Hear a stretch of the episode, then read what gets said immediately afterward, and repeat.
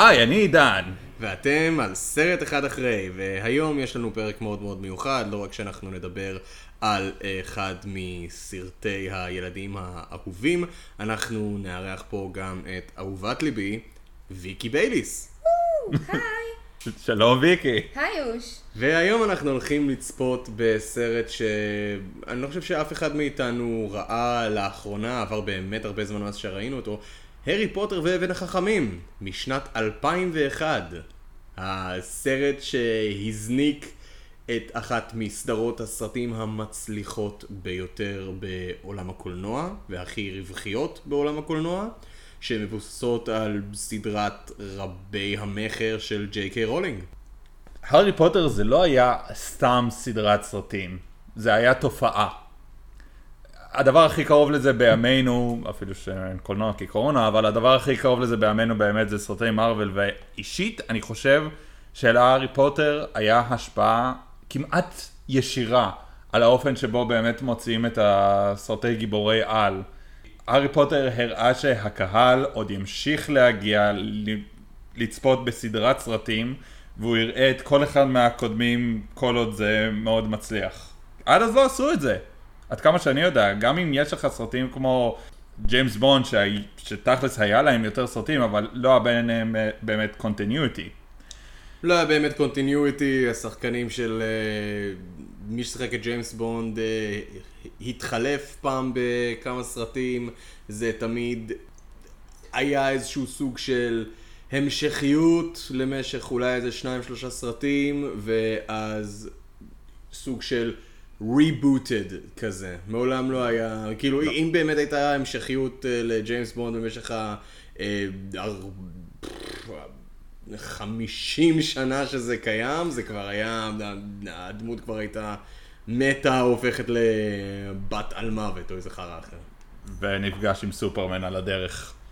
האמת, הארי פוטר זה באמת תופעה סופר מעניינת. כל אדם שהכרתי, כשהסרטים האלה יצאו, ראה את הסרטים. כולם. ההורים שלי ראו את זה, אה, כל החברים שלי מהבית ספר, פשוט לא היה בן אדם שחף מזה, אף אחד. וזה קרה תוך כדי שהספרים יצאו, זה לא שהיה את הסיפור ואז החליטו לאבד אותם, לא, ההצלחה של הספרים הייתה כל כך כבירה שלעשות את העסקה של הסרטים היה עוד אז. בשבילי הארי פוטר זה הסרטי חורף שלי. אני לא ממש יכול להגיד למה, אבל אלה הסרטים שאני אוהב לראות בחורף. יש לי את אותה הרגשה בדיוק, קשה לי גם לשים את זה. אולי, אולי בגלל שהם שמים שם דגש כמעט בכל ספר ובסרט על כריסמס, באיזשהו קטע מוזר, על כריסמס ועל הלואוין, שהם שניהם חגים שקורים בתקופת הסתיו והחורף. אבל... יש הלואוין מה... בהארי פוטר? אני, אני חושב שבספרים יש כאילו מין סוג של אוקיי. אוקיי. אה, איזשהו אזכור להלואוין שהוא הרבה יותר גדול משאר החגים האחרים, אבל מבחינת החגים בספרים יש דגש על כריסמס ועל הלואוין, חגי סתיו וחורף, אז אולי, אולי בגלל זה, קשה לי לדעת למה. ואולי בגלל שזה באנגליה, ובאנגליה fucking קר. גם בקיץ. אולי. Um, ויגי, כן. מה ההיסטוריה שלך עם הארי פוטר ואבן החכמים? אה, זה הסרט הראשון? כן. וואו, הצלבו אותך על זה, זהו, את מנודה מקהילת הגיקים לנצח. אמ, אוקיי, אז מה ההיסטוריה שלי? אני זוכרת שראיתי את הסרט הזה בפעם הראשונה עם חברה שלי מאיה, שכרגע גרה באנגליה. או, מעניין למה היא עברה לשם. פשוט ראינו את זה אצלה בבית איזה יום אחד, אה, כבר אחרי שזה יצא בקולנוע כמובן. סוג של לא רציתי לראות את הסרטים נראה לי, ואיכשהו פשוט הגעתי לזה שנשארתי אצלה בבית וראיתי את הסרט איתה, וההתחלה הייתה כל כך קסומה שפשוט כאילו התאהבתי בסרט הזה, ו... ובכלל עד היום אני חושבת שזה סרט קסום ומקסים, ורק בא לי לראות אותו ו... ולהיזכר מה היה שם שגרם לזה להיות כל כך קסום. ואגב, לגבי מה שאמרתם שזה חורף, אותה הרגשה אצלי, ואני בטוחה במאה אחוז שאחראים לזה פרסומאים ושיווק, ואנשי שיווק אמריקאים שאיכשהו חיברו אצלנו את הקטע של חורף והארי פוטר. מעניין, יכול להיות. כן, וזה גם אה, לדעת מתי לשחרר סרט, אנחנו דיברנו בפרק האחרון לפי דעתי על מתי הכי כדאי לשחרר סרט. כריסמס זה אחלה של תקופה לשחרר סרט, ואני גם באמת חושב שזה, שהסרט הראשון יצא לאקרנים בכריסמס. אז את בעצם אומרת שהחוויה הראשונה שלך עם הסרט, הארי פוטר ואבן החכמים, היה לא בקולנוע, אלא בצפייה ביתית. כן, ראינו את זה בבית בערב, נראה לי שנשארתי לישון אצלה, אמ, והיינו בנות 13 אני רוצה להגיד, כי אחרי זה היא כבר טסה הברית, משהו כזה, 12-13. מעניין. החוויה הראשונה שלי עם, הס... עם הסרט הראשון הייתה אחרי שקראתי את הספר הראשון בתור ילד. אה, אני חושב שזה גם היה, אני חושב שזה יצא גם אחרי שהספר השני יצא, אני רוצה להגיד, ובשבילי זה היה, זה היה אירוע בשבילי, כי הספר אותי באופן אישי, כמו אה, המון ילדים ובני נוער אחרים, הספר הראשון תפס אותי מהרגע הראשון, בלי אפילו לדעת שאני קורא ספר מקורי. אני הייתי בטוח בכמה עמודים הראשונים, אני בכלל הייתי בטוח שאני קורא איזושהי הוצאה מחודשת לספר ילדים שכבר קיים. ספר ילדים אה, סגנון דיקנס שקיים כבר איזה 50 או 60 שנה, ובאמת ש... כאילו, זכרתי אותו ב-back of my mind כזה, ו... בתור קטע של אני חושב שאני יודע שזה קיים, ועד לרגע בספר שבו הגריד אומר להרי, הרי, אתה קוסם, לא היה לי שמץ של מושג מה הולך לקרות בספר הזה. וואלה. לא היה, נשבע לך, לא היה לי שמץ של מושג. ואז אני הבנתי, אה, אוקיי, זה על ילד שמגלה שהוא קוסם והוא הולך לבית ספר לקוסמים. אה, וזו הולכת להיות סדרה בת לא יודעים עדיין כמה ספרים. ווואו, הולך לצאת סרט, יש דיבורים על זה שזה הולך להיות סרט אנימציה, יש דיבורים על זה שסטיבן ספילברג רוצה לביים את הסרט הזה. וואו, זה... ו... ככל שאני התקדמתי בעמודים יותר וככל שהחודשים עברו, אני הבנתי ביחד עם כל שאר החבר'ה בגילי וכל שאר העולם שמדובר במשהו שמתפתח כתופעה עולמית, לא פחות ולא יותר.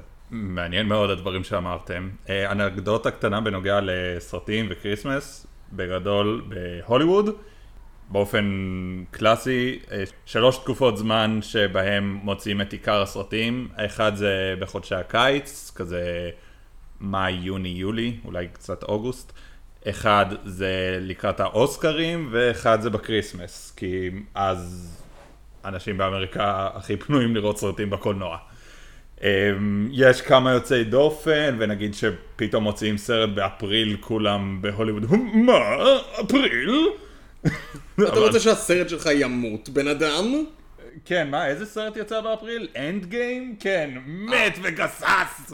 זה מוזר שזה באפריל בגלל שזה אה, אחרי האוסקר כאילו? כן, בדרך כלל, כאילו, יש יוצאי דופן וזה אף פעם לא חקוק בסלע, אבל הם רוצים להוציא את זה מתי שהכי הרבה אנשים יכולים ללכת ולראות סרטים, אז יש את חופשת הקיץ שבארצות הברית היא שונה מהחופש הגדול אצלנו בארץ.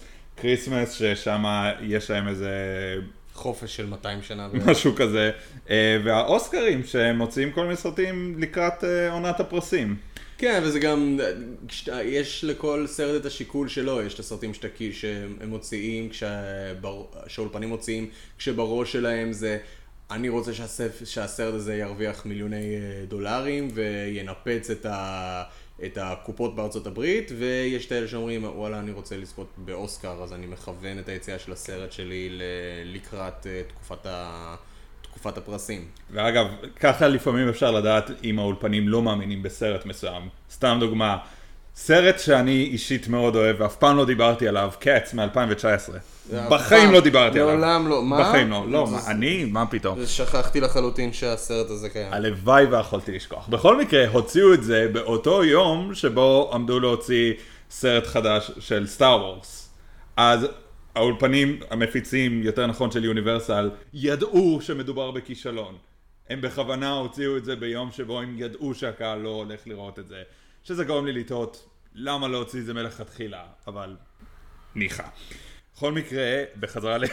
פוטר, כן. עוד איזשהו משהו קטן. אפשר בבקשה, חלום שלי שיהיה לנו פרק אחד שבו אנחנו לא נדבר על קץ ושלא תהיה השוואה לקץ. אני לא יכול להבטיח דבר כזה. בבקשה, אני לא אלוהים. תעלים את הזיכרון מהסרט הזה מה- מהראש שלי. עוד דבר אחד, עברתם אמ, חוויה קשה. אז אנחנו, כן, כן, כן, כן, זה... יום אחד אנחנו נתגבר עליה. אז בקיצור, מבחינת הסרטים, של, מבחינת הסרט הראשון של הארי פוטר, החוויה הראשונה שלי איתו, זה, אני חושב שזה היה בשבילי אה, סגווי שהוביל אותי להתעניין בקולנוע ולהפוך לחובב הקולנוע שאני היום. בגלל שלפני זה לא הלכתי כל הזמן לקולנוע, כמו שעשיתי כשהייתי בחטיבה ובתיכון ובשנים שאחרי זה. בתור ילד קטן היה לי פחד מהקולנוע, מהאולם החשוך, מהרמקולים. הענקיים והרועשים ומהמסך הגדול ובאיזשהו אופן שאם אני אראה איזשהו משהו מפחיד יהיה לי מאוד מאוד קשה להוציא את עצמי מהסיטואציה הזאת. אז עד לאותה תקופה אני לא הייתי מה שנקרא חובב קולנוע ואני חושב שהסרט הראשון של הארי פוטר ביחד עם הסרט הראשון של שר הטבעות הם יצרו אצלי את המשיכה ואת העניין הגדול בקולנוע גם בתור חוויה תרבותית וגם בתור אה, להתעניין באיך שעושים סרטים, איך שמצלמים אותם ובקולנוע כמדיום.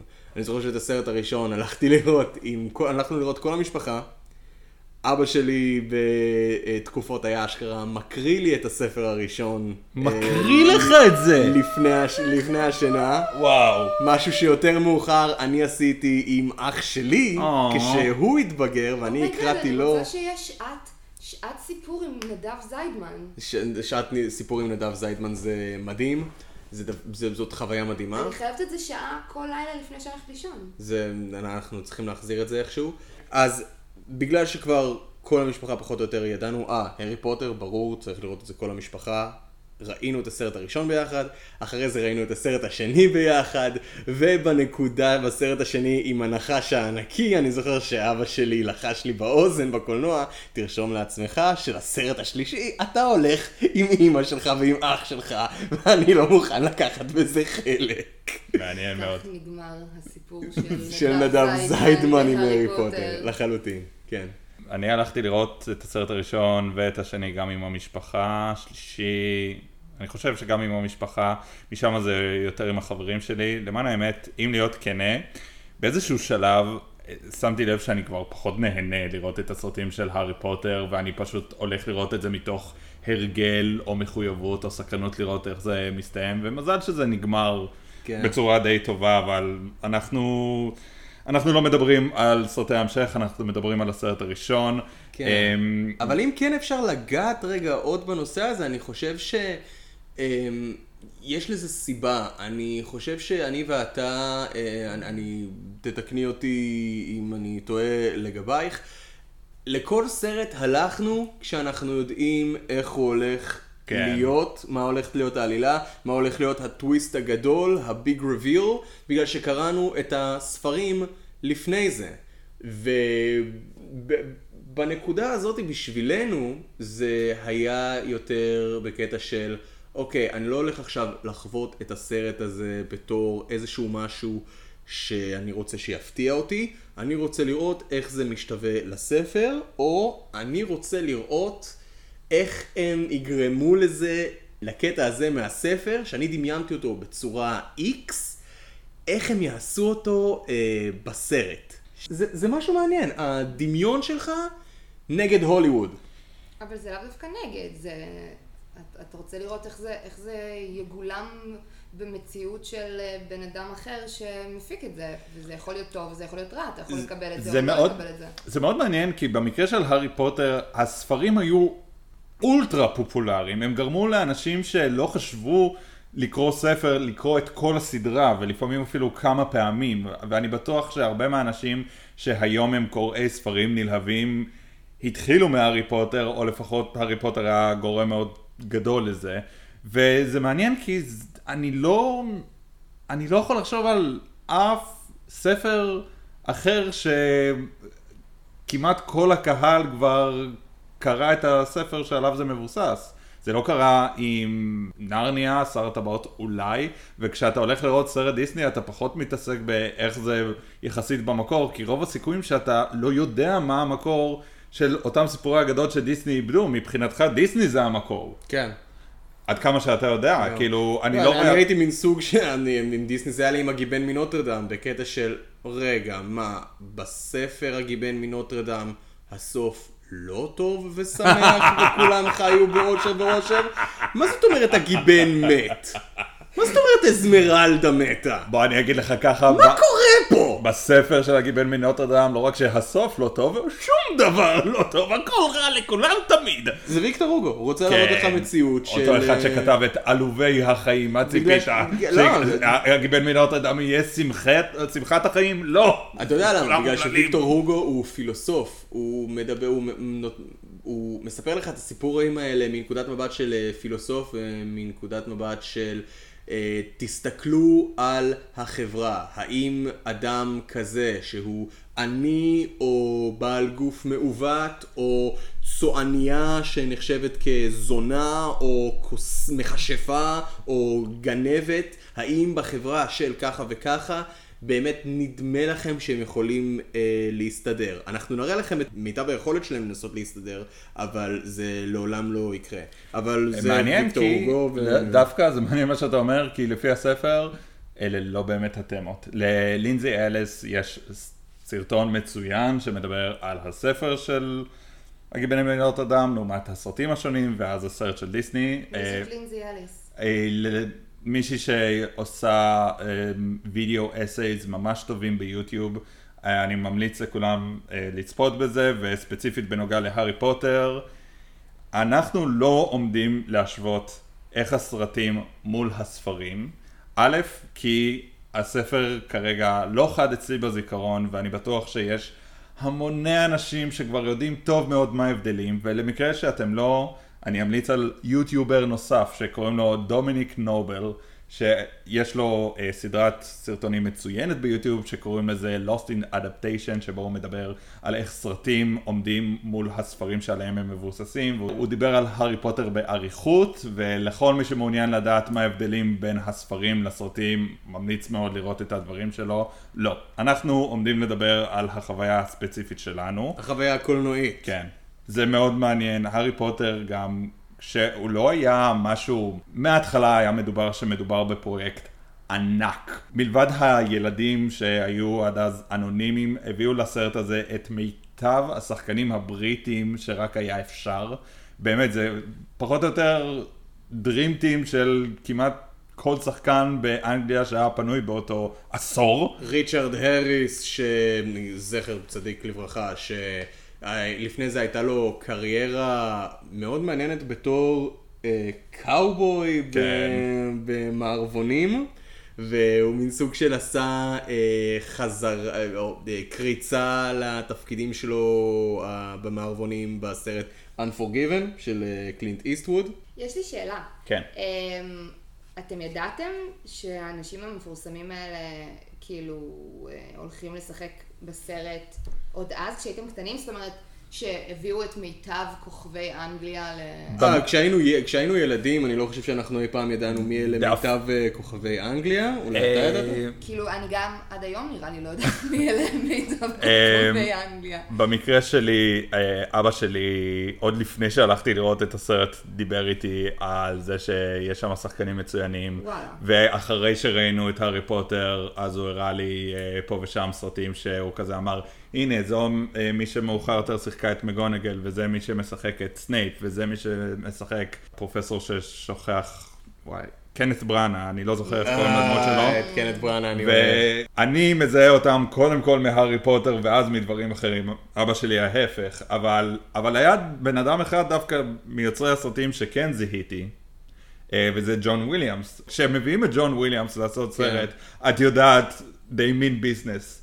זה אותו בן אדם שהלחין את המנגינה לכל מלחמת הכוכבים, לסרטים הראשונים של סופרמן, הוא הלחין את כל אינדיאנה הסרטים. ג'ונס, בדיוק. E.T., אה, פארק היורה. פארק היורה, הוק של סטיבן ספילברג. מלבד כמה יוצאי דופן הוא הלחין כל סרט של סטיבן ספילברג, שזה אומר מפגשים מהסוג השלישי, E.T., פארק היורה, רשימת שינדלר, הוא גם זה שעשה את המנגינה של אה, שכחו אותי בבית, ששכחו אותי בבית ביים אותו קריס קולומבוס, שגם מביים את שני הסרטים הראשונים של הארי פוטר. אבן החכמים וחדר הסודות. אני מבחינת ההיכרות שלי עם השחקנים שהולכים להיות, אה, שוב, לא הכרתי אף אחד מהם עד לאיזשהו שלב אה, קצת יותר טינאייג'רי בחיים שלי, ואת כולם כמובן הכרתי, ההיכרות הראשונית שלי הייתה רק מהסרט הראשון של הארי פוטר. כן היה איזשהו סוג של אתר מעריצים ישראלי להארי פוטר, רק אחד? שהתחיל מה... אתר אחד שאני הכרתי, okay. אוקיי. שהיה יחסית למה שהאינטרנט היה באותה תקופה, היה מאוד מאוד מקיף, והיה שם section של, אה, של דיבורים על העיבוד הקולנועי שעושים לספרים האלה, והיו פשוט אה, תמונות של אלה השחקנים שהולכים לגלם, שבדיוק הכריזו עליהם שהולכים אה, לגלם את הדמויות האלה. האתר דאג לעדכן על כל ליהוק חדש שזה, ועל כל שמועה על ליהוק. למשל, אני זוכר שהייתה שמועה שאני מאוד מאוד התלהבתי ממנה, שבסרט השני של הארי פוטר, מי שישחק את אבא של אה, רון ויזלי יהיה רובין וויליאמס. ושזה כמובן לא אה, קרה, לא. אבל זה, אבל, אבל מהרגע שאני שמעתי את זה, מהרגע שאני ראיתי את זה, אני פשוט דמיינתי מהספר השני והלאה את רובין וויליאמס, ג'ינג'י, עם פאה ג'ינג'ית ונמשים וזה, בתור אבא של רון ויזלי, וזה עבד לי. אמ, אני שמח שלא ליהקו את רובין וויליאמס, א', כי הוא לא בריטי, הוא אמריקאי, ב', הנוכחות שלו היא כל כך כבירה שלהביא אותו לחלק יחסית מינורי יהיה פשע לסרט. ושחקנית אחת שאני כן אה, זיהיתי, לא הבנתי שאני מזהה אותה יותר מאוחר עד שאני באמת חקרתי בנושא, זו שחקנית שאני ראיתי אותה בסרט אחר, הוק של סטיבן ספילברג, ששיחקה את ונדי כשהיא כבר הייתה זקנה, וזאת דיים מגי סמית, שמשחקת את אה, מגונגל. את פרופסור מגונגל למשך כל הסדרה.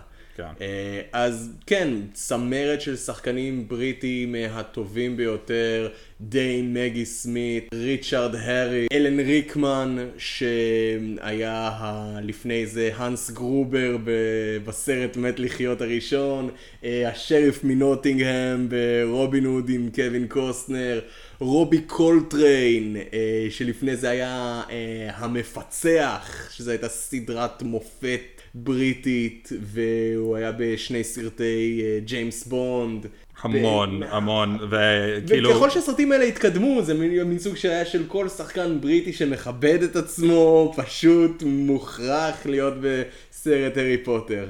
אמ, כן, אפילו, אפילו ג'ון קליז באיזה תפקידון קטן. ג'ון קליז הוא nearly headless כן, neck. כן, בזה. למען האמת, אם אנחנו, אם אנחנו ניזכר בכל מי ומי שהשתתף בסרט הזה, זה פשוט לא ייגמר. הרשימה ארוכה מלתאר. הרשימה ארוכה, זה באמת, שמו המון כישרון, המון אנשים טובים, ודווקא במרוצת השנים, אחת הביקורות היותר בולטות על הסרט הראשון ספציפית, זה א', הבימוי, כולם אומרים שקריס קולומבוס הוא לא במאי טוב, והוא לא יודע פחות או יותר מה הוא עושה, הוא רק טוב בלעבוד עם... אמר את זה. אה, כל כך הרבה.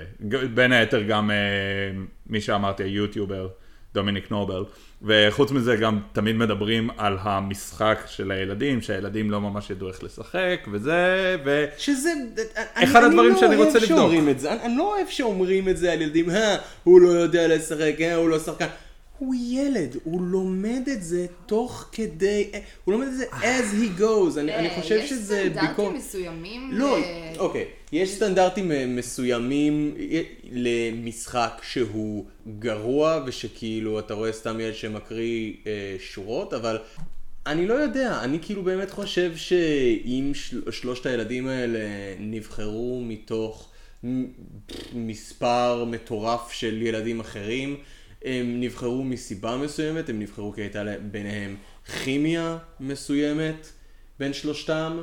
להגיד על ילד ולרדת על ילד בסרט שהוא לא יודע לשחק, אה, זה דפוק. יש, יש בזה, כן, it's, it's fucked אבל, אבל העניין הוא שבדרך כלל הביקורת שאני שומע זה לא שהם גרועים כי הם ילדים, אלא פה השחקנים, הילדים, לא יודעים איך לשחק. וזה לא משהו יותר מדי מוגזם לבקש שהשחקנים הראשיים בפרויקט כל כך גדול, יהיה להם גם יכולות משחק בהתאם, כי אמנם השוואה מאוד מוגזמת, אבל תיקח לדוגמה את הילדה ששיחקה בלוגן. היא ילדה. והיא שיחקה שמה נהדר, ואני יכול מצוינת, לחשוב על מצוינת. עוד, ואתה לא חושב שמה, אתה לא אומר, טוב, היא לא עשתה את זה כל כך טוב, אבל היא רק ילדה, אז נחליק לה את זה. אני כן חושב שסטנדרטים, שכשאתה רואה, אתה יודע, פרויקט של ממש, הצגה אמיתית, סרט, כאילו, אמיתי. כלומר, אתה יודע, לא טקס שעושים במסגרת בית ספר, אלא פרויקט פרויקט. אמ, אז כן, אני לא חושב שזה מוגזם לצפות שהילדים שמשחקים יהיו ברמת משחק טובה. אבל האמת היא שספציפית אה, השחקן של הארי פוטר, דניאל רדקליף, הארי פוטר הראשון לא היה התפקיד הקולנועי הראשון שלו. לפני באמת? זה היה, היה לו את אה, החייט מפנמה ואת דיוויד קוברפילד. וואלה. וואלה. החייט מפנמה עם פירס ברוסנן, שיצא איזה כמה חודשים לפני זה, ודייוויד קופרפילד, שזה היה מין סוג של אה, מיני סדרה של ה-BBC בשנת אה, 99. אז אה, אוקיי. אני, אני חושב שבשביל אה, רופרט גרין ששיחק את אה, רון, ובשביל אמה ווטסון ששיחקה את הרמיוני, אני חושב, אני לא בטוח שזו הייתה בעצם ה... תחילת הקריירה הקולנועית שלהם. יכול להיות שכן, יכול להיות שלא, אבל בין אם זה היה הדבר הראשון, השני או העשירי שהם עשו, יש לפני הארי פוטר ויש את הארי פוטר. אוקיי, אז ויקי, כן. מה הציפיות שלך מלצפות היום בהארי פוטר ואבן החכמים? אני רוצה להרגיש את הקסם שראיתי בפעם הראשונה. בא לי להיות מסוקרנת ברמה שאני לא ארצה לי לגעת בטלפון שלי. זה, זה הרמה שבא לי להיות בסרט הזה. גיא, מה הציפיות שלך? בגלל שעבר מספיק זמן מאז שראיתי את זה בפעם האחרונה, אני רוצה לראות, זה לא באמת ציפייה כמו שזה תהייה, האם הסרט יפתיע אותי. האם הולך לקרות עכשיו על המסך איזשהו משהו שאני לא אזכור, ואז הוא יפתיע אותי, ירגש אותי, יגניב אותי, כי את החוויה הראשונית שהייתה לי אז, יהיה קשה מאוד לשחזר. אם זה יקרה, אני אופתע מאוד. את הסרט הראשון, למרות שעבר המון המון זמן מאז שראיתי אותו, ראיתי אותו המון פעמים, לפחות שלוש פעמים בקולנוע, ואז אין ספור פעמים ברגע שקניתי את ה-DVD עם כל התוספות המיוחדות. אני סקרן לראות האם הסרט יוכל איכשהו להפתיע אותי, ואני אופתע מאוד אם אני ארגיש את ההתלהבות ואת ההתרגשות ואת הקסם הראשוני הזה, כמו שהרגשתי אז כשראיתי אותו לראשונה. עידן, מה הציפיות שלך מהסרט? קודם כל אני רוצה לדעת האם זה, הסרט הזה עובד גם אחרי הידע שיש לי, לנו, אחרי מה שקרה בסרטים, ספרים הבאים. אני רוצה לראות באמת האם הבימוי של קריס קולומוס באמת רע כמו שאומרים, האם המשחק של הילדים באמת רע כמו שאומרים, כמה האפקטים נראים ישנים ביחס לאפקטים שיש היום, ומעל הכל אני רוצה לשמוע את המוזיקה, כי בזה אין לי ספק שהמוזיקה תהיה פשוט באוזניים שלי. זה ההגדרה הכי נכונה, באוזניים. יאללה ביי. יאללה ביי.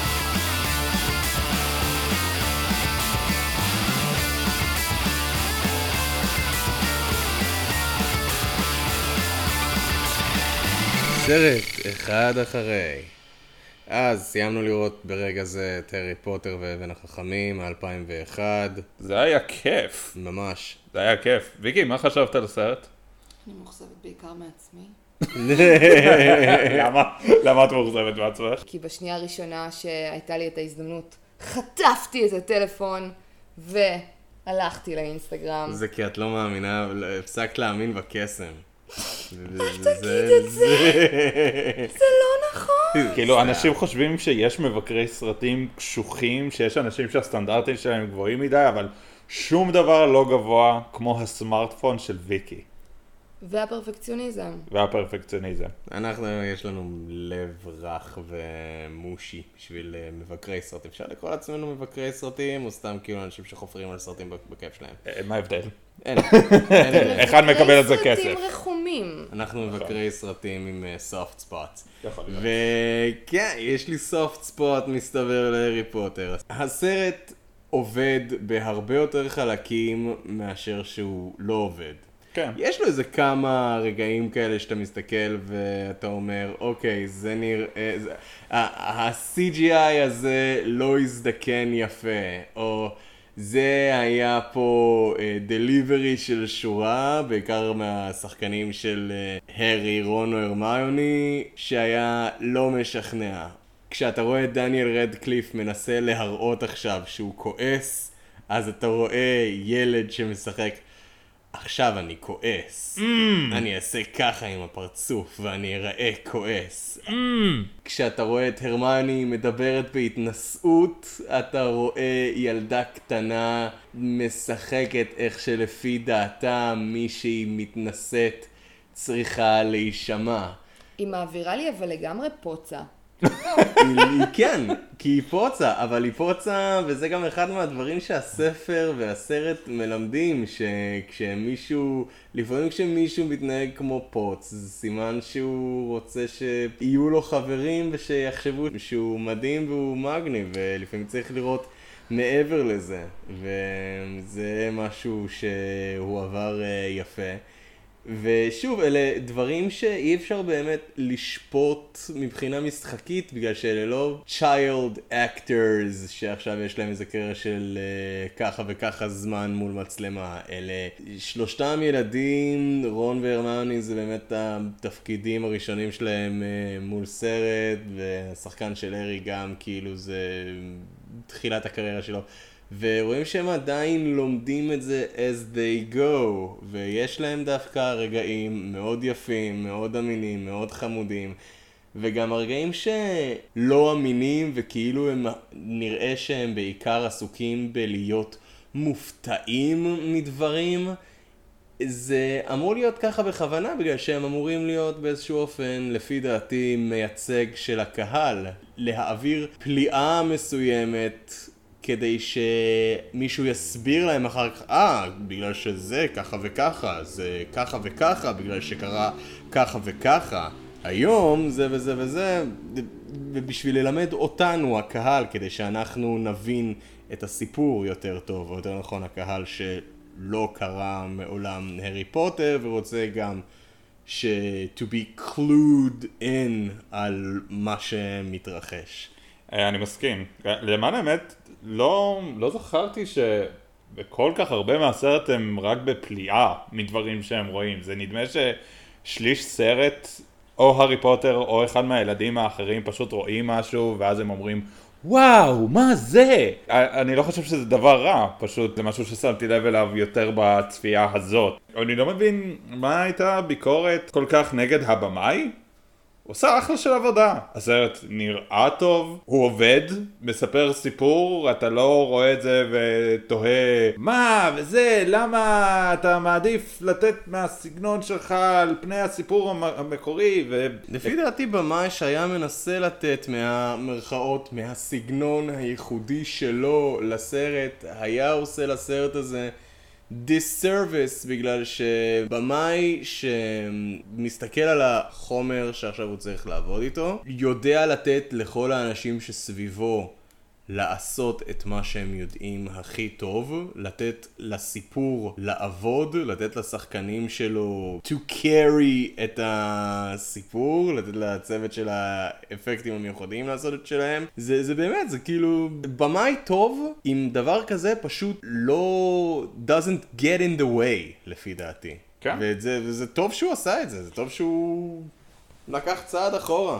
ונתן להכל לעבוד מעצמו. יש כמה דברים בסרט הזה שעכשיו, עם הידע של הסיפורים המאוחרים יותר, טיפה לא מתיישבים. אמ, זה, זה בעיקר דברים קטנוניים, ו...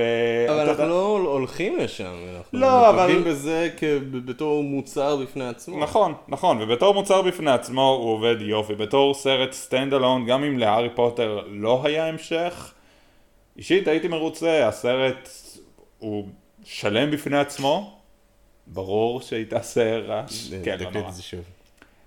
הסיפור עובד בפני עצמו, אם לא היה עוד ספרי סרטי המשך, אני הייתי מרוצה, כי זה אחלה סיפור עצמו, אחלה בניית עולם, שום דבר לא נראה איימלס, אפילו שבאמצע של הסרט, מהרגע שהם מגיעים להוגוורטס ויש להם איזה כמה שיעורים שהם מעבירים, הם לא ממש מקדמים את העלילה כמו שהם בונים עולם, וזה יותר מסבבה, זה באמת נותן לו תחושה של מה זה להיות שם, ואתה רוצה להיות שם בין היתר, כי המקום נראה אומנם מסוכן, אבל חם ומקבל, ואתה לא יודע מה אתה יכול לצפות שם, והציורים הם גיפים של ציורים, וה...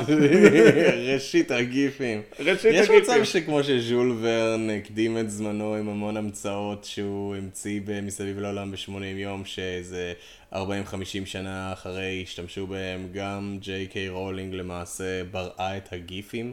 אה, בטוח. בספרי הארי פוטר. בטוח שבמפה שיש להם בספר השלישי, זה היה תקדים לווייז. אשכרה. זה בטוח.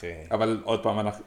קשה לדבר על. הארי פוטר ולא להתפזר למה שקורה בהמשך, כי זה באמת סדרה, סיפור. והראשון, אני חושב שהראשון והשני הכי עומדים בפני עצמם. יכול להיות כן. שאנשים מעדיפים את הספרים האחרים, שזה בסדר גמור, אבל הראשון והשני מתפקדים ממש בתור stand alone. לגמרי. שזה דבר אה, בעיניי טוב. המוזיקה מואה! תענוג. תענוג. ו- זה שוב, אתה יודע, זה שוב, את- אתה במאי ויש לך את ג'ון וויליאמס. You can't go wrong. את המוזיקה, אתה פשוט לוקח קפיצה ענקית אחורה ואומר לו, "ת- תעשה מה שבראש שלך אחי, אתה, you got this. אה, לא, לא הייתי מתפלא אם כזה הבמאי כזה, "אה, אה, אני, אני חושב שאולי כדאי ש... פול! תן לי לעבוד. אה, אה, אוקיי, אוקיי, מר ג'ון וויליאמס, כן, כן, אתה. תעשה את שלך ואני אני. אני אהיה בצד. יכול להיות שאולי אגב שיעורים, יש בעצם שני סוגי שיעורים בסרט הזה. יש את השיעורים שהם לומדים בכיתה, שהם באמת, הרעיון שלהם זה כאילו רגע, אבל להכיר לך לפני את שהולכים העולם. לשיעורים רגע, כן. אני, חייבת להגיד, יש את ה... אני, אני באמת לא זוכרת מהקריאה של הספר איך אה, הדברים מתוארים בתחילת הסיפור, אבל הבנייה של כל העולם ושל הסיפור, באיך שהסרט נפתח, בזה שרואים את הארי, ילד מתוק וקטן וכל כך חסר אונים אל מול המשפחה הנוראית שהוא נקלע אליה, הדודים שלו, ואז הגריד שמגיע, הענק החביב, משהו בפסיכולוגיה שם, ב- בדינמיקה הזאת בין כולם נורא מושכת, אני מרגישה את כולם לעקוב אחרי הסיפור הזה, and to root for Harry, כאילו אתה ממש רוצה שיהיה לו טוב, אתה ממש, בגלל זה גם אני חושבת ואני מסכימה איתכם שהסרט הזה עובד גם עכשיו, וזה בעיקר, בעיקר בגלל שהבנייה שלו בהתחלה בעיניי היא מאוד מאוד טובה, הפסיכולוגיה של כל הסיפור היא פשוט ממש טובה, וגם מבחינה ויזואלית אנחנו מקבלים את המשיכה הזאת לעזור, לרצות לעזור לילד הזה, ואנחנו בעדו. את יודעת, כן. כשהייתי ילד, תמיד היה את הדיון סביב מה אתה אוהב יותר, הארי פוטר או שר הטבעות, שזה דיון מגוחך בעיניי, כי אין סיבה שאתה תהיה חייב לאהוב אחד משני הדברים, אבל אני תמיד אמרתי שקל יותר לאהוב את הארי פוטר, מהסיבה המאוד פשוטה, שהארי זה סיפור על ילד שלא טוב לו בחייו, הוא היה רוצה שיהיה לו טוב, ופתאום הוא מגיע לעולם שבו לא רק שהוא מפורסם על משהו שהוא לא מודע שהוא עשה ויכול לעשות, הוא ספורטאי מצטיין, יש לו חברים, איכשהו גם כשהוא לא תמיד יודע דברים בסוף תמיד מסתדרים לטובתו, וכל דבר שיש בעולם החדש הזה מגלים דרך העיניים של הארי פוטר. עם שר הטבעות, לעומת זאת, זה כבר מגיע מעולם יותר מבוסס, ושם את צריכה יותר לקבל דברים שקורים, כי אין איזה מישהו שהוא מגלה את הדברים תוך כדי הסיפור, ואני לא אומר ששר הטבעות הוא פחות טוב, אבל זה כן דורש יותר מהצופה הממוצע כדי אה, להתחבר לסיפור. תראה, שר הטבעות זה- והארי פוטר אלה שני סוגי פנטזיה מאוד שונים, כמו ששר הטבעות ומשחקי הכס זה שני סוגי פנטזיה מאוד שונים, כי בהארי פוטר זה מאוד מוכוון, לפחות ה... לפחות הספר הראשון הוא היה מאוד מוכוון לילדים, ובזמן ששר הטבעות זה משהו שיהיה מאוד מאוד קשה לגרום, גם במהדורות היותר מאוחרות של הספר, יותר קשה לגרום לילדים להתעניין בזה, אלא אם כן פתאום עושים שלושה סרטים מטורפים כמו שהם, כמו שהם היו, ועם כל האהבה שלי להארי פוטר, שר הטבעות פשוט בתור גוף קולנועי פשוט לוקח כל סרט של הארי פוטר בכמה סיבובים, אבל נתמקד באמת בהארי פוטר. זה אני- נכון מה שאתה אני- אומר, שיש לו איזשהו סוג של פנטזיה הזאתי של הילד שלא טוב לו, זה מין סוג של תסמונת סופרמן כזאת, של לא רק שלוקחים אותו מה shitty existence שהוא נמצא בו, הם גם שמים אותו במקום מאוד מרכזי בעולם המופלא שהוא נלקח אליו. בטח, הוא גיבור בעולם הזה. אם לקחת את זה עוד צעד קדימה, זה אפילו קצת פנטזיית הצלה. אנחנו רוצים אה, תמיד להציל מישהו שהוא חסר אונים, וזה אפילו בר השוואה, אם כבר, לשכחו אותי בבית. כי... מעניין. גם בגלל זה אני רואה את זה בתור Christmas movie, באיזשהו מובן. זה הילד הקטן שהוא נקלע לצרה וצריך, אה, אתה ממש רוצה שדברים יקרו לו בגלל שאתה רואה שהוא טוב והוא חכם ויש לו את הקטע שלו וכאילו אתה ממש בעדו. זה מעניין שאת אומרת שכחו אותי בבית, כי... אותו שניהם- במאי. אותו במאי. די. קריס קולומבוס ביים גם את שכחו אותי בבית 1 ו-2, וגם את הארי פוטר 1 ו-2. וואו, אוקיי, אז ממש לא ידעתי את זה, זה באמת מעניין, ואני חושבת שבאיזשהו מקום אולי הוא פשוט באמת מעביר את זה, אז זה, זה באמת העניין. אה, מה שרציתי להגיד זה שאני לא חושבת ששר הטבעות והארי פוטר הם בכלל ברי השוואה. הסיפור הוא, פה זה כאילו סרט לכל המשפחה.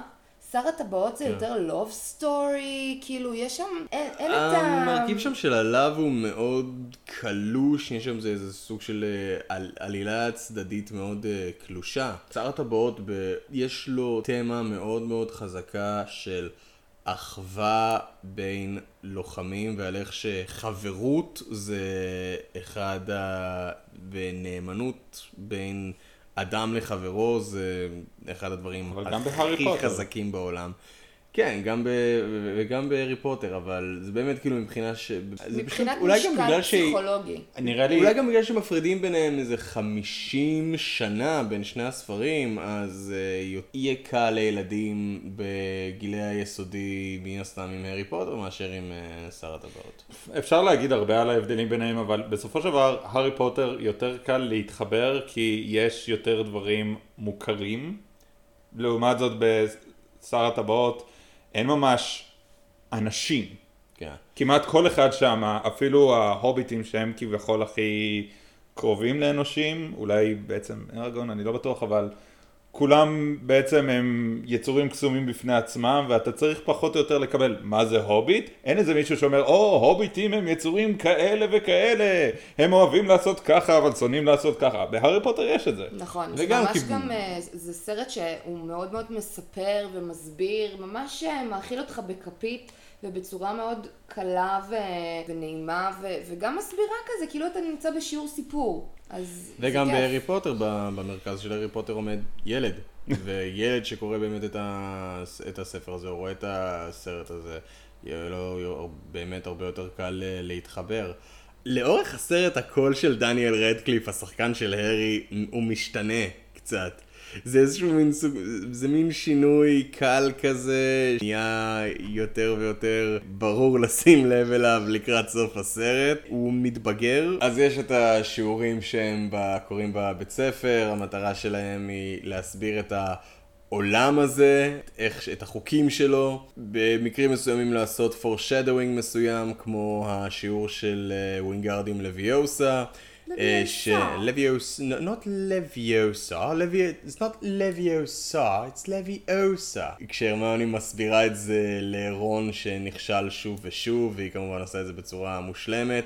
שימו לב, יהיה לזה פי-אוף אחר כך. מושלמת כש- ובלתי נסבלת. מושלמת ובלתי נסבלת. אה, יהיה לזה פי-אוף אחר כך בקטע עם הטרול, כשרון סוף סוף מצליח לעשות את זה עם האלה שלו. אחרי הקטע הזה, ה- לא משתמשים בקסם הזה יותר לעולם. אז יש את השיעורים מהסוג הזה, ויש את השיעורים שנלמדים מחוץ לשעות הפעילות של הבית ספר, שזה נגיד The Mirror of Erised, שמראה למי שמסתכל בה את, את התשוקה הכי כמוסה שלו. השיעור שמלמדים שם, דמבלדור מלמד את הארי דרך המראה הזאת, זה שלא צומח שום טוב מלשקוע בחלומות ולשכוח איך לחיות. הסצנות באמת, מה שמניע את העלילה קדימה זה כל השיעורים האלה שהארי לומד תוך כדי הסרט, שבעצם יעצבו אותו ויהפכו אותו לאדם יותר טוב, חוץ מאשר הבחירה שלו והרצון שלו להיות בגריפינדור ולא בסלית'רין, אלא הבחירות שהוא עושה והשיעורים שהוא לומד שהופכים אותו להיות לאט לאט אדם טוב. זה למען האמת אחד הדברים שאני עם השנים פחות אוהב בנוגע להארי פוטר, תאמין או לא. קונספט שיש בתים שונים ולכל בית מאפיין איזשהו תכונת אופי, הוא רעיון שלא פותח מספיק. לפי דעתי, אני בטוח שיש הרבה מעריצים של הארי פוטר שיגידו לא, זה כן פותח כי זה בספרים יותר ו... העניין הוא שכל מי שמגיע לסלידרין הוא או שהוא רע או שיש לו כוונות רעות.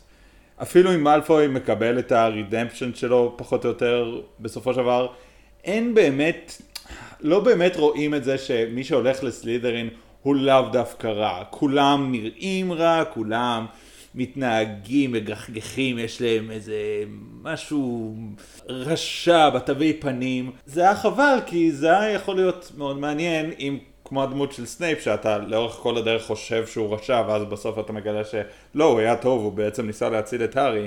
מה אם היה איזשהו סטודנט בסלידרין שהוא אמנם היה שם אבל לא באמת היה לו כוונות רעות? מה אם היו מדברים עליו, כאילו כולם היו פחות או יותר גזענים אליו, מתנהגים אליו רע כי הוא בסלידרין אבל הוא עצמו לא באמת עשה שום דבר. אני יודע שזה סיפור ילדים, ואולי ילדים לא יכולים להתמודד עם מורכבויות כאלו, אבל אני חושב שזו הזדמנות מפוספסת, מה גם שיש את גריפינדור, והדמויות בגריפינדור מאוד מפוספסות, סלידרין יש שם, ובספר, סרט הראשון, אין באמת דמות מהאפלפאף או רייבנקלו, הם לא חשובים. הם- וכאילו זה, זה, על פניו זה מראה לך באופן מאוד שטחי של, יש לך את הבית של גריפינדור שהם הטובים במרכאות, יש לך את הבית של סלידרין שהם הרעים במרכאות, ויש לך another two houses that no one gives two shits about. אבל לאורך כל הסדרה, וזה, אתה יודע, אפשר לנהל על זה דיון לכאן או לכאן, אה, על כמה שזה יעיל, לאורך הסדרה מראים לך שלא כל מי שבגריפינדור הוא גיבור, פיטר פטיגרו, לא כל מי שב... אה, מאיפה, מאיזה בית היה דיגורי? זה, זה, זה, זה עד כדי כך. האפלפאף. האפלפאף, לא כל מי שבהאפלפאף הוא... אולי רייבנקלו, וואי. אה, זהו, אתה מבין? כן, אבל לא, היא הייתה את לונה לאבגוד, היא הייתה ברייבנקלו. כמו כן היא הייתה גם בטח שחקנית פורנו מתישהו. סביר להניח. לונה לאבגוד? ולא, ולא כל מי שבסלית'רין הוא מניאק, סנייפ. כאילו, ככל שהספרים האלה מתקדמים, מראים לך הפשטות הזאת שיש בספר הראשון כביכול, היא לאו דווקא נכונה, ושאנשים הם יותר מורכבים מהסטריאוטיפים הפשוטים האלה.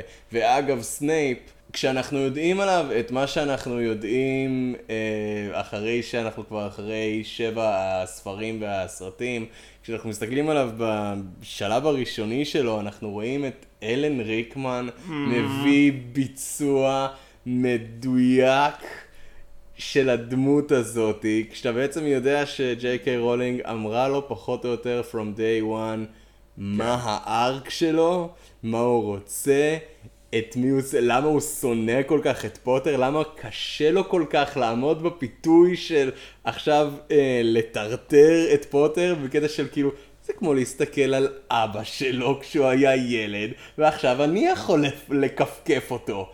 איזה כיף! אבל כן, אני גם צריך להציל אותו. אחד הדברים שתהיתי בנוגע לסרט הזה, זה האם האפקטים עדיין נראים טוב. כן ולא. יש כמה, יש כמה דברים שלא הזדקנו טוב, יש כמה דברים שעובדים מדהים. מה שלא עובד טוב זה פחות או יותר כל פעם שיש אה, דמות אנושית שמתנענעת הרבה נגיד. כשלונג בוטום על המטאטה, נבר, נכון, שהוא על המטאטה והוא זז מצד לצד זה נראה כמו משחק פלייסטיישן 2 מאוד ישן. אתה לא ממש קונה שזה באמת בן אדם שם, פלוס המסך ממש בלורי. אה, כאילו הכל קורה מאוד מהר, אבל זה בעצם כדי להסתיר את זה שהמודל שלו לא כל כך טוב. והוא זה עוד איזה כמה מקרים שזה היה טיפה מסיח את הדעת. לעומת זאת, היו מקרים שאני עצמי לא יודע אם זה ממוחשב או לא. בסצנת סיום שיש את השחמט של הקוסמים, אני לא יודע אם הם השתמשו בפסלים אמיתיים או לא. זה היה סופר משכנע, או כשמגלים את וולדמורט שחי על הצד השני של הראש של הפרופסור. זה נראה טוב. זה עבד, זה עבד. הקווידיץ' עבד. הקווידיץ' עבד והוא היה כיפי והוא היה מגניב. אני זוכר שאחד ה gripes שלי עם הסדרה הזאת, ככל שהיא התקדמה, זה שמסרט לסרט שמו פחות ופחות דגש על הקווידיץ', וזה עוד יותר עצבן אותי בסרט הרביעי כשהם ב fucking Quidditch World Cup. ואתה קורא את זה בספר, ואתה רק כן. מלקק את האצבעות מלחשוב, oh my god, oh איך זה הולך להיראות בסרט, בטח זה יהיה מדהים. ולא טורחים. ואז לא מראים לך שנייה של קווידיץ' בסרט הרביעי, ופשוט בא לך לרצוח את הבמאי. אבל ו... אנחנו לא מדברים על הסרטים. לא מדברים על הסרטים. זה ה catchphrase שלנו להיום. כן. זה ה catchword שלנו. זה קשה לדבר על הסרט הזה בלי לגלוש לספרים ולסרטים אחרים, אבל אם כאילו אפשר באמת להתמקד באמת בסרט הזה, אחד הדברים ששמתי לב אליהם, בכמה דקות הראשונות שנכנסים לעולם הקוסמים, ועוזבים את העולם המשעמם והאנגלי והמעונב והמתוקתק של המוגלגים הרציניים וחמורי הסדר ומגיעים לעולם של הקוסמים, אתה שם לב שלא מאוד נקי שם. הכל מאובק. הכל מאובק, הכל מלא בקורי עכביש, אתה הולך לך ב Diagon Alley, שעד לפני שראיתי את הסרט הזה איתך עידן, לא הבנתי שזה בעצם diagonally, אה. וזה אמור להיות עקום, ואתה רואה שם בניינים ואת גרינגוטס, ה fucking בנק הפועלים של הקוסמים, והוא כולו על העוקם כזה, ואתה חושב מי האידיוט שיבנה ככה בנק, שזה מקום שבו שמים את הכסף שלך, אני לא רוצה שהוא עכשיו יתפרק בגלל שהוא בנוי כמו fucking דל פיזה, אה, שבנה אותו ארכיטקט מסומם. ו... הוא לא מסומם, הוא פשוט לקח אבקת קסמים, literally. אבקת קסמים, ככה קוראים כן. לזה היום, כן. אתה רואה את החנות של אוליבנדר, והוא בסבבה שלו שם, עם, עם uh, חבר'ה שהם pre הוגוורטס כאלה שבאים למדוד את השרביט הראשון שלהם. תן לזה נפנוף אחי, נראה אם זה מתאים לך. אוף, הורדת לי פה מדף שלם עם זה, לא נורא. זה, זה נראה, הוא נראה מאוד, זה לא מפריע כן, לא לו לא כזה. כן, לא מפריע לו. אה, שברת לי חצי מהחנות, הכל בסדר. חלק מחוויית הלקוח, פשוט. ב counter שלו אתה רואה כאילו ב counter שזה כאילו הדבר הראשון כשאתה נכנס לחנות ואתה רואה כאילו את ה... את העמדה של המוכר מולך, קורי עכביש בכל מקום על איזה 90% מהמדפים שלך. He doesn't give a fuck בכיף שלו, הכל, it, it's very unsanitary, כל עולם הקוסמים. תהייה שהייתה לי במהלך הצפייה בסרט. אתם חושבים שהם עיצבו את חדר המדרגות בהוגוורטס על בסיס התחנה המרכזית בתל אביב? בוודאות שכן. לגמרי. כן. ברור. מין כזה, אני לא... center. יש סיכוי. מין כזה, לעזאזל, עליתי שתי קומות ועכשיו אני בקומה חמש? וחצי. שלוש. איך הגע- איך הגעתי למינוס שלוש? לגמרי. אז, לגמרי. אז יש גרם מדרגות והוא זז, ככה זה ההיגיון. אחי, אני הייתי בתחנה המרכזית בקומה, בקומה מינוס שתיים, זה באמת נראה כן. כאילו החביאו שם איזה כלב תלת ראשי. בדוק, שמחביא איזה אבן. אה, טירוף. יש כל... יש כל כך הרבה מקרים קטנים, ב... בגלל שאתה יודע מה עומד לקרות, שמין כזה, אתה מדמיין את הארי אומר, דמבלדור, אתה לא תאמין, אחד המורים עובד עם וולדמורט. עוד אחד? מה? אה, כלום, כלום, מה? לא משנה. כן. או, הארי, אילו רק היית יודע מה מסתתר פה בין כותלות בית הספר. האם סיפרתי לך שאני אה, לימדתי רוצח המוני, שלימדתי את וויזרדס היטלר בזה? כן, הוא תלמיד שלי. המון הישגים יש לנו פה. דמבלדור, דמבלדור, יש לנו כלב תלת ראשי. ליד הנחש. איזה נחש? אה, לא לא, לא. לא, אין לנו נחש בבית ספר. לראות את אלן ריקמן היה פשוט תענוג.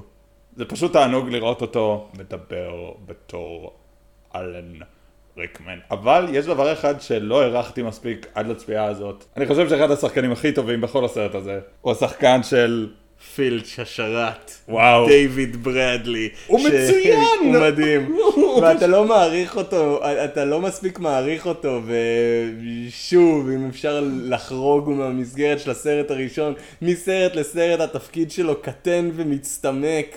וזה גם הגיוני בגלל שיש כל כך הרבה דמויות עשירות ומעניינות בסדרת הסרטים הזאת ובסדרת הספרים הזאת אבל אבל מה שהוא עושה עם התפקיד הקטן הזה של השרת האנטיפט הוא מצוין. אתה רואה כמה הוא נהנה לראות כזה מגעיל, כאילו הוא חי במרתף 200 שנה, ויש לו רק החתול שלו, זה החבר הכי טוב שלו, והוא ככה זה, או לא מענישים כמו שהענישו פעם. אני זוכר, וואלכ, אני זוכר מה היו עושים לתלמידים פעם, היו תולים אתכם מהביצים, אחי.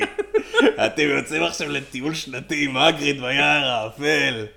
וואלכ, תאמין לי, אני מתגעגע לצרחות פה של תלמידים. היו מחברים את הביצים שלכם לשוקר חשמלי, למצבר של מכונית. יא אללה. ואז כאילו רואים אותו אומר כאילו. אה, לסנייפ ולקווירל, כאילו שהוא שם לב כן. שמישהו משתתף, יש סטודנט שמסתובב חופשי מחוץ למיטה שלו בלילה, וכאילו אתה רואה כאילו את ההתרגשות שלו, כאילו יש, יש אקשן, כיף לי בחיים, יש לי מטרה כרגע. איזה שחקן מבריק זה דיוויד ברדלי, ואיזה שחקן מבריק זה רובי קולטריין, מה שהוא עושה עם הדמות של האגריד. חד משמעית. אה, מי, מי, מי מהשחקנים המבוגרים אתה באמת יכול להגיד שלא עשה את התפקיד שלו טוב פה, בסרט הזה? אתה יודע מה, אני הולך לקבל הרבה שיט בנוגע לזה, אבל um, מצטער, ריצ'רד האריס בתור דמבלדור. מה? הוא שחקן מעולה והוא היה מצוין בגלדיאטור, אבל פה, וזה באמת, זה גם לא באמת משהו שאפשר להאשים בו מישהו. הבן אדם היה שלוש שנים מ... אה, מהקבר בנקודה הזאת של הסרט. ב-2004 החליפו אותו במייקל גמבון בהארי פוטר והאסיר מאזקבאן, אבל אתה רואה איש זקן, חביב ומצחיק, ולא באמת מאיים בשום מידה, אתה לא באמת יכול כאילו לחשוב, אה, זה הקוסם היחיד שוולדמורט אי פעם אה, פחד ממנו. הוא לא נראה כאילו מסוגל לעשות משהו לכל אחד, חוץ מאשר לצעוק בקול ממש רם silence! כשקווירל נכנס ומודיע שיש טרול במרתף. בגלל שיש לך את אה, מייקל גמבון שהוא חתיכת שחקן זקן, אבל כאילו מלא באנרגיות כזה, אתה רואה שכאילו, אוקיי, אני יכול לראות איך אנשים ממש פח... איך הוא יכול להטיל אימה על אה, אנשים מסוימים. אבל זה יותר בהמשך. תשמע, אני מבין מה אתה אומר, אבל זה נותן איזה נופח מסוים שאתה רואה את הזקן השברירי הזה שהקול שלו נורא חלש, ואתה רק מדמיין, וואו, אם כולם אומרים שהוא כל כך חזק, הדמיון שלך רץ, מה הוא יכול לעשות? יכול להיות שאולי הוא רק ממצמץ. וכל הזכוכית נשברת, ו... כן, יש גם- בזה משהו, אבל זה קצת, אבל זה כן קצת אה, נראה כאילו הוא בעיקר מדקלם את השורות שלו. אה, אני לא מסכים, אבל בסדר. אבל בנוסף לזה שהוא יכול לצעוק כשכל התלמידים אה, משתגעים בגלל טרול, יש לו עוד יכולת על, וזה רק שלו. הוא יכול למחוא כפיים כשהוא מוחא על גב ידו בנימוס. סטייל, איזה fucking סטייל, אחי. תנועת מחיאת הכפיים האוניברסלית שאומרת, הזעה. אתה יודע מה? מתוך סקרנות, שאלתי בקבוצת הארי פוטר ישראל, קבוצה שמונה כשלוש אלף אנשים, אולי אפילו יותר. fuck, אנחנו... אח- אחי, we get to annoy the fuck out of שלושת אלפים אנשים. מצוין. איזה כיף. מצוין. אוש. פרסמתי שם שאלה שהייתה במילה אחת ורק אחת. מה חשבתם על הסרט הראשון? הרבה אמרו קסום, ואני מסכים. הבנתי מה עשיתם פה. חלק אמרו ילדותי, חמוד, חוויה, מתוק, קטלני, מלהיב, מהמם. קסום, עוד קסום, הכי משקף את הספר מכל השאר, לא מילה אחת אבל אני מקבל. מופלא, מדהים, מישהו כתב דל תקציב, ואני שואל, ראית פעם סרט דל תקציב? מה פה, זה, זה לא, כאילו אתה יכול להגיד משעמם, זה עניין של דעה, אבל דל תקציב? איך, מה, איך, מה, מה בסרט משדר שאין תקציב? האפקטים התיישנו כי הם של 2001, אבל עוד פעם, יש פה all-star של ס- נבחרת שחקנים בריטים, האפקטים, ה production design, הסטים הענקיים, האיפור, fucking ג'ון וויליאמס, אני מתאר שהוא לוקח יותר משכר מינימום. השערה שלי. מה פה דל תקציב? מי כתב את זה? כן. זה לא, זה, ד- אולי זה דל תקציב בהשוואה לתקציבים שיש היום לסרטים, אבל אה, לפני 20 שנה זה דווקא נראה הגיוני יחסית ללפני 20 שנה, כמו. שהאפקטים היו יחסית אפקטיביים לפני, אה, 20, לפני 20 שנה. רק עכשיו אני מבין שהסרט הזה עוד מעט בן 20 שנה. כן, אנחנו זקנים אחי. מה חשבת? מה, מה נראה לך? שהזמן פשוט יעבור בלי שיהיה לזה an emotional and physical toll on us? לא, אחד הדברים, וקשה מאוד לא לשים, לא לדבר על זה ולהתעלם מזה, איזה קטנים הם היו. כן. שלושה שחקנים שהיום כל אחד מהם מצליח יפה מאוד בזכות עצמו. דניאל רדקליף בהמון סרטים וסדרות. אמה ווטסון, כנ"ל. רופרט גרינט, אפשר לראות אותו בהמון סדרות בריטיות יותר ויותר מחוכמות. אה, הוא היה בגרסת הסדרה לסנאץ', יש לו שם אה, תפקיד מצוין של איזה סטלן חביב כזה. אחד השחקנים פה שעושה תפקיד ממש פצפון, הוא משתתף בסדרה How to get away with murder. כן, זה, זה היה אחלה מקפצה, אני חושב שאם אתה אומר, שיחקתי בהארי פוטר, אז כאילו אתה לא צריך עוד משהו בקורות חיים שלך, וזה אגב, פנטסטי. אחד, ה- אחד השחקנים שממש פורץ דרך שהתחיל מהסדרה הזאת, זה מי ששיחק את הבן דוד השמן והחזירי של הארי, דאדלי. משחק אותו שחק... אה, הארי מלינג, שכבר אז הראה כישורי משחק מעולים, והיום אפשר לראות אותו בנטפליקס בעיקר, בסרטים כמו הבלדה על בסטר סקראגס, יש לו שם תפקיד מדהים וקורע לב של גידם שמדקלם לך ספרים וסיפורים יפהפיים. אה, גמביט המלכה, יש לו, שזו סדרה יפה מאוד, יש לו שם תפקיד מעולה. בסרט החדש עם אה, שרלי סטרון, The Old Watch, יש לו שם תפקיד. מדובר פה באחד השחקנים שהכי מסקרן אותי לראות באמת, באמת לראות אותו. יש שאלה לי אליך. כן. אם עכשיו אתה נתקל בילד, בוא נגיד בן עשר, ילד או ילדה, שלא חיו בזמן ההייפ הגדול של הארי פוטר, האם אתה יכול להמליץ להם לצפות בסרט? בטח. כמו שאני אה, מחכה ליום שבו אני אוכל לראות עם הילדים שלי את שר הטבעות. כמו שאני מחכה ליום באותה מידה שאני אראה עם הילדים שלי את E.T. יש סרטים שפשוט הם יכולים להיחשב כנכסי צאן ברזל בכל מה שקשור ל... לחנך ילד, לפי דעתי. מעניין מה שאתה אומר. אני לא יודע. אני חושב שכאילו, הארי פוטר זה סרט באמת מקסים. הראשון, האם ילד היום יתרשם מזה? יכול להיות שהוא יחשוב שזה, שזה נחמד, אבל הוא לא יבין למה זה היה כזו תופעה כשזה יצא. כי אי אפשר לשחזר את ההייפ של זה, אי אפשר. גם עם המחזה slash ספר החדש שיצא וגם עם הסרטים החדשים. שאנשים פשוט מעדיפים לשכוח מהקיום שלו. הסרטים החדשים, Fantastic Beasts, שג'יי קיי רולינג הייתה בעצם התסריטאית. היחידה שלהם. הסרט הראשון היה חמוד ומגניב וכיפי. הסרט השני פשוט היה משעמם. קשה מאוד לשחזר את ההצלחה שלך. מעטים הצליחו לעשות את זה. פיטר ג'קסון ניסה לשחזר את ההצלחה שלו עם שר הטבעות, עם סרטי ההוביט. ומבחינתי, יש אנשים שיחלקו עליי, מבחינתי הוא נכשל. אה, גם בגלל שהיה מדובר במהלך חמדני נטו, לקחת ספר ילדים בין 150 ומשהו עמודים ולהפוך אותו לטרילוגיה של שלושה סרטים, זה פשוט זלזול באינטליגנציה שלנו. אבל אה, במקרה כן, הזה לא הייתי מאשים את אה, פיטר ג'קסון בעניין, אבל זה כבר, זה יותר לא, את זה- האולפנים סביבו. כן, אבל אתה יודע, זה כאילו קשה מאוד, זה, זה כמו לזכות בלוטו פעמיים. אבל אפשר. הנה עובדה ש...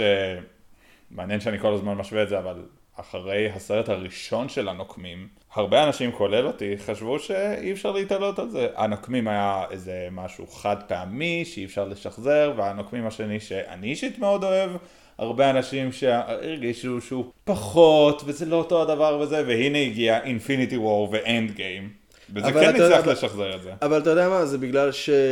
אני, אני חושב שזה בגלל שמאחורי כל הפרנצ'ייז של הנוקמים ושל מארוול עומדים יותר מאשר מוח יצירתי אחד, והם יודעים מתי לעשות חילופי כוחות. הם ידעו מתי להוציא את אה, ג'וס ווידון מהמשוואה ולהושיב אותו על הספסל, מתי להזרים דם חדש אה, בדמות אה, ריין קוגלר אה, של הפנתר השחור, ג'יימס גן של שומרי הגלקסיה, האחים רוסו, שמחייל החורף הבינו שיש להם פוטנציאל מטורף והם קודמו מאוד מאוד לקדמת הבמה עם Infinity War ועם Endgame ואני מאמין שגם עם החומר הקיים שיש להם, עם כל המיתולוגיה הקומיקסית האדירה הזאתי שיש למארוול, יש להם עוד המון לאן לצמוח, בתנאי שהם יהיו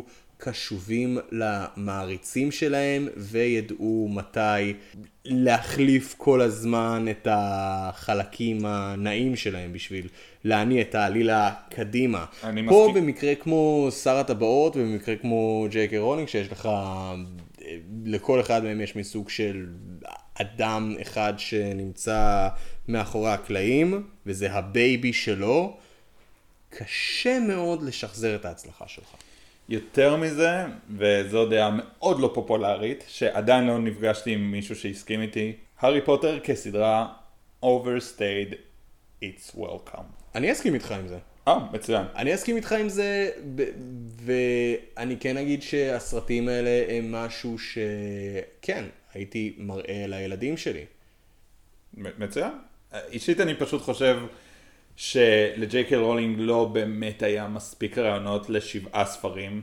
חלקם מרגישים לי נמרחים, ודי מהר אתה רואה שהיא קצת איבדה פוקוס, כל מיני דברים שהם אלמנטים מאוד חשובים בהתחלה, נשכחים מאוד מהר, בין היתר הקווידיץ', גם בספרים וגם בסרטים, אפילו עוד יותר בסרטים. בכל הנוגע לסרט, ספר הראשון, עבודה מעולה. אני מאוד נהניתי מזה. אם עבר זמן מאז שצפיתם בהארי פוטר הראשון ואתם תוהים האם הוא עדיין מחזיק מעמד, לפי דעתי כן. הציפיות שלי, רציתי לדעת האם הסרט עובד גם עם הידע אחרי מה שקורה בסרטים הבאים. למען האמת, עם הידע של מה שקורה אחר כך, הסרט אפילו עוד יותר עובד. לא בגלל קונטיניוטי, יש טיפה פאקים בקונטיניוטי, אבל בגלל שהאחרים לעומת זאת הם נראים קצת aimless, וזה דווקא פשוט מקסים, all the way through. האם המשחק של הילדים טוב? כן. אני חושב שאנשים פשוט קצת קשים מדי איתם. יחסית לילדים שזה, שעבור רובם זה התפקיד הראשון שלהם מול מצלמה, הם עושים אחלה של עבודה. אני גם אגיד שגם עבור ילדים שזה לא התפקיד הראשון שלהם, הם עשו אחלה של עבודה, אני לא אגיד שמישהו מהם עומד לזכות בפרס על מה שהוא עשה, אבל גם אף אחד לא מגיע לו שיגידו שהוא משחק גרוע. כן, ראיתי סרטים עם child actors גרועים, זה בהחלט לא היה זה. האם האפקטים החזיקו מעמד? יש כן פה ולא, ו- כן כן. ולא. קריס קולומבוס האם הוא במאי טוב? כן! מאוחר יותר ראו לו איזה כמה fucking Pixels שהיה נורא, אבל כן, הסרט הזה עובד, והמוזיקה... מואה! תענוג. ויקי, מה היו הציפיות שלך והאם הם נענו? לפני שאני אענה על זה, אני מאוד מאוכזבת מגיא, ששכח לציין שבעצם דאדלי, והתפקיד הכי טוב שלו לאחרונה בנטפליקס. זה התפקיד שלו ב-The Devil We Are. אוי או The נכון. Devil That We Are, אני לא זוכרת. שכחתי מזה איך אפשר לשכוח מזה? יש לי לגמרי. סיוטים בלילה מהדבר הזה. הבן אדם שפך על עצמו עכבישים, Oh my God. עכבישים. לא, זה היה אה, משוגע. לא, ואז הוא רצח the- את אשתו. The devil all the time. The Devil All the Time, אימא'לה, whatever. סרט מפחיד פשוט הייתי חייבת לציין את ומטריף. זה, כי הוא היה משוגע שם, כן. בתור הכומר. משהו משוגע. וגם המבטא האמריקאי שלו, יחסית לשחקן בריטי שעושה מבטא לא חשבתי אמריקאי. הוא כאילו גם מדויק מאוד, והוא גם משתנה, הוא יכול לעשות אמריקאי הילבילי, לא, והוא יכול לעשות להיט אמריקאי... כן. ממש האיט אקטור של נטפליקס לכל דבר כזה. הוא כן. הופך ל- לאט לאט הוא בסכנה ל- להפוך לאחד השחקנים הצעירים? האהובים עליי ממש. שמהארי? פוטר יצא דאדלי. כן, מ Big D, בסרטים יותר מאוחרים, יש לו איזה שלב כזה שהוא היה בטוח שהוא ראפר, והוא הכריח את כל החברים שלו לקרוא לו Big D, והוא כאילו התלבש עם כובע הפוך ועם שרשראות. זה זה ג'יי מדהים. קיי רולינג מנסה להיות כאילו hip with the times, כן? כן. זה דאדלי כבר בר מצווה. יאללה. אני יודעת שאני מצחיקה, אז זה בסדר. מה שרציתי להגיד זה שלגבי הציפיות שלי, אז הציפיות שלי אכזבו אותי, או אני התאכזבתי מהציפיות של עצמי. השעה מאוד מאוחרת, אוקיי? אחרי- אחרי חצות הפכת כבר לדלת. אני דלת סמושט גם. כן. מישהו דרך מיץ עליי. דלת, אחי. עם מיץ דלת. פמפקין ג'וס. איך, אני המיץ של הזבל? מה? לא! בהארי פוטר יש מיץ דלת.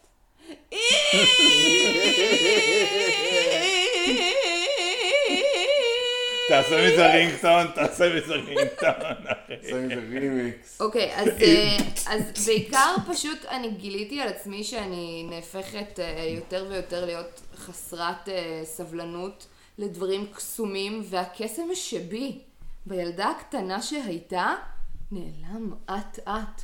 ואתם יודעים מה? זה כואב. ויקי, שאלה לי אלייך. כן. אם עכשיו את תפגשי ילד או ילדה אני אחטיף לו בפרצוף. מצוין, זה בול מה שרצינו לשאול. אני אחטיף לך כזאת סטירה שהסבא שלך יראה כוכבים. מאיפה זה? מולן. שהשרת יפחד. לא. וואי. שרת של אקסבוקס אולי. האם את יכולה להמליץ לילד או ילדה היום שלא חיו סביב ההייפ של הארי פוטר האם את יכולה להמליץ להם לצפות בסרט הזה? לגמרי, אני חושבת שילדים הם בסופו של דבר ילדים, גם אם הם אה, לומדים טכנולוגיה מהר מאוד, והם התלהבו מקסמים ומה, ומהקסם שעדיין נשאר בסרט הזה, שאני בעצמי עדיין הרגשתי שחוויתי והוא לא עבד. אז אה, ילדים ייהנו מהסרט הזה. לא עבד באלף. לא עבד באלף, כמובן, כמובן חשוב לציין, לא עבד באלף, הוא בהחלט קיים, אה, והוא כן עבד בעין, ואני חושבת שילדים באמת עדיין יכולים לראות את הסרט הזה וממש ממש ליהנות ממנו, וגם אם האפקטים, כמו שאמרתם, הם לא הכי חדים, הם לא 2020, זה ממש סבבה, זה לא כזה מורגש, זה מספיק טוב בשביל... שאם אתה נשאב לסרט הזה ואתה חווה אותו בתור ילד, אה, אתה לגמרי תהנה ממנו מההתחלה ועד הסוף. גיא, מה אתה ציפית?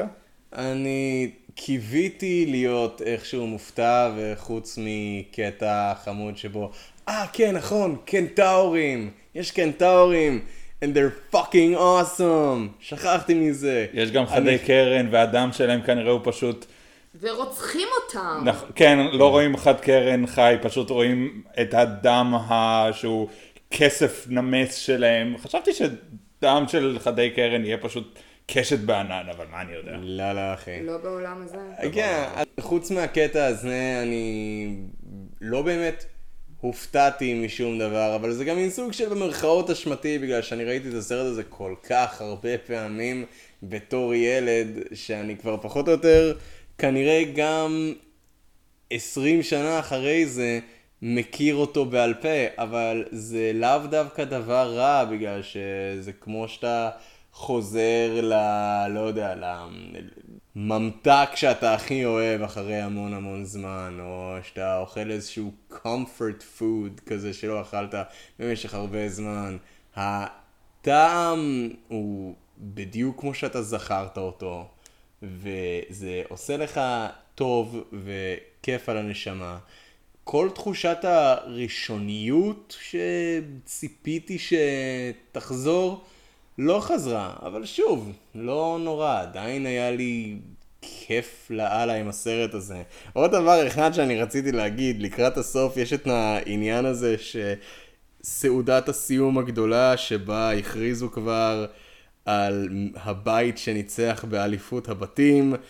כל האולם הגדול של הוגוורטס מקושט בצבעי ירוק וכסף של סלית'רין, הבאנר שלהם מתנוסס בגאווה, כולם רואים שהם ניצחו כי יש להם את הניקוד הכי גבוה, ואלבוס דמבלדור, המנהל הדגול של הוגוורטס, נושא את uh, הנאום שלו ומכריז על הנקודות, כן, גריפינדור במקום הרביעי, רייבנקלו והאפלפאף, מקום שני ושלישי, אני לא יודע, אני לא יכול להבדיל ביניכם בכלל. You're both kind of lame.